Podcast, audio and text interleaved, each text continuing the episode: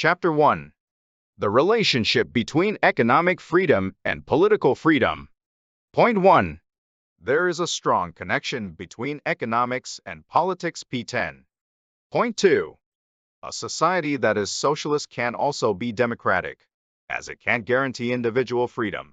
P10. Point 3. Competitive capitalism promotes political freedom because it separates economic and political power from each other and allows each to offset the other. P12. Point 4. There are only two ways to coordinate the economic activities of millions: through a central direction involving coercion, the technique of an army and the modern totalitarian state; through voluntary cooperation of individuals, the technique of the marketplace. This is essentially competitive capitalism. Point 5. The question: how free markets protect everyone in them from coercion. The consumer is protected from coercion because there are other sellers, and vice versa. Employees are protected from coercion by the employer because there are other employers, and vice versa. A free market does this impersonally, doesn't discriminate, and does it without a central authority. P18. Point 6. Most arguments against the free market is a lack of belief in freedom itself. P19. Point 7. The question: how the market helps the government and the government's role in a market. The government in a free market determines the rules of the game and acts as an umpire to enforce and interpret the rules. The market essentially lowers the number of issues a government needs to solve through political means. P9. Chapter 2. The Role of Government in a Free Society. Point 8. Protection of the individual and nation from coercion are the most basic roles of the government in a free society. Point 9. Other than the monetary system, there is no other area where government action has been so uniformly accepted. P34. Point 10. Things that government should do. A government is to enforce contracts voluntarily entered into, provide the definition of the meanings of property rights, the interpretation and enforcement of such rights, and the provision of a monetary framework. P34. Point 11. The government's main responsibility. The government's primary responsibility is to do what the market can't, mainly determine, arbitrate, and enforce the rules of the game. P34. Point 12. What monopoly is. Monopoly is the absence of alternatives and thereby inhibits effective freedom of exchange. Point 13. How monopolies generally arise. From government support or from collusive agreements amongst individuals. Chapter 3. The Control of Money. Point 14. What we need for economic stability and growth is a reduction of government intervention, not an increase. P46. Point 15. The question: what the government should do. Government should provide a stable monetary framework for a free economy. Government should provide a general legal and economic framework that will enable individuals to produce growth in the economy. Unknown. Point 16. A true liberal pre-1900s is fundamentally fearful of concentrated power. He desires to preserve the maximum degree of freedom for everyone up until one man's freedom interferes with the next man's. He believes power must be dispersed to do so. P48. Point 17. Lenin says the most effective way to destroy a society is to destroy its money. P49. Point 18. The Great Depression in the United States is not a sign of the inherent instability of the private enterprise system, but a testament to how much harm can be done by mistakes on the part of a few men when they wield vast power over the monetary system. P. 62. Point 19. An argument against an independent bank.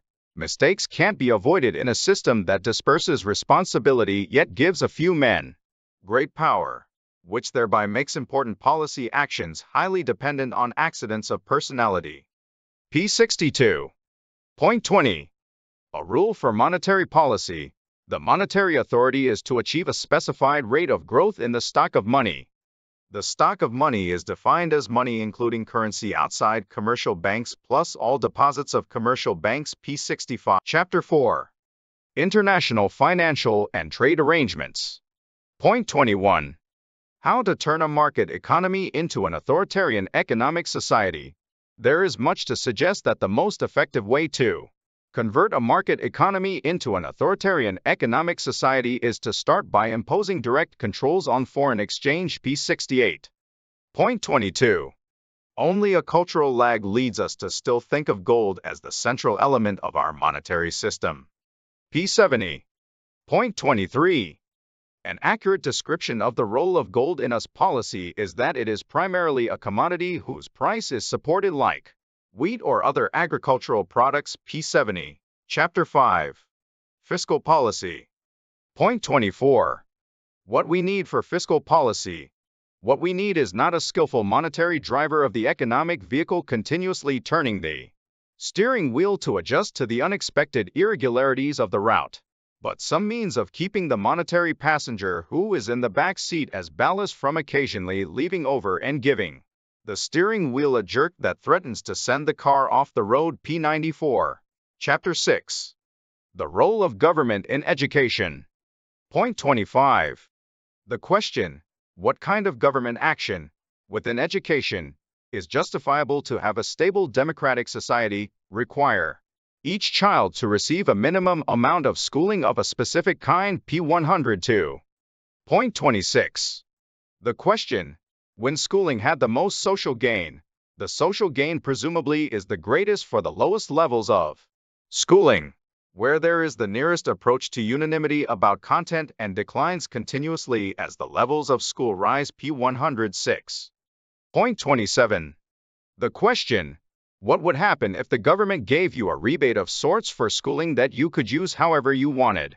If present public expenditures on schooling were made available to parents regardless of where they send their children, a wide variety of schools would pop up to meet the demand.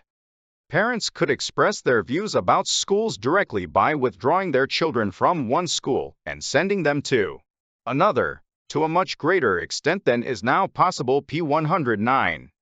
Point 28. The problem with education. The problem is not primarily that we are spending too little money, though we may be, but that we are getting so little per dollar spent. P112. Point 29. The general principle that the market permits each to satisfy his own taste, effective proportional representation, whereas the political process imposes conformity. P113. Point 30. The question, the issues with teachers' salaries. With respect to teachers' salaries, the major problem is not that they are too low on the average, they may well be too high on the average, but that they are too uniform and rigid. Poor teachers are grossly overpaid, and good teachers are grossly underpaid. P113. Point 31. If one were to seek deliberately to devise a system of recruiting and paying teachers calculated to repel the imaginative and daring and self-confident and to attract the full, mediocre and uninspiring, he could hardly do better than imitate the system of requiring teaching certificates and enforcing standard salary structures that have devolved in the larger city and statewide systems. P130. Chapter 7. Capitalism and Discrimination. Point 32. The man who exercises discrimination pays a price for doing so, literally. P132. Chapter 8. Monopoly and Social Responsibility of Business Labor. Point 33. Monopoly raises two classes of problems for a free society. First, the existence of a monopoly means a limitation on the voluntary exchange through a reduction in the alternatives available to individuals. Second, the existence of monopoly raises the issue of social responsibility as it has come to be called of the monopolist. P143. Point 34. The question, what unions actually do. If unions raise wage rates in a particular occupation or industry, they necessarily make the amount of employment available in that occupation or industry less than it otherwise would be, just as any higher price cuts the amount purchased. The effect is an increased number of persons seeking other jobs, which force down wages in other occupations. P149. Point 35. In a free economy, a business's only social responsibility is this, to use its resources and engage in activities designed to increase its profits, so long as it stays within the rules of the game, which is to say it engages in open and free competition without deception and fraud. P160.36 History offers ample evidence that what determines the average level of prices and wages is the amount of money in the economy, and not the greediness of businessmen or of workers. P162.37 Governments ask for the self-restraint of business and labor because of their inability to manage their own affairs, which include the control of money and the natural human tendency to pass the buck. P160. Chapter 9. Occupational licensure. Point 38. It is clear that licensure is the key to the medical profession's ability to restrict the number of physicians who practice medicine.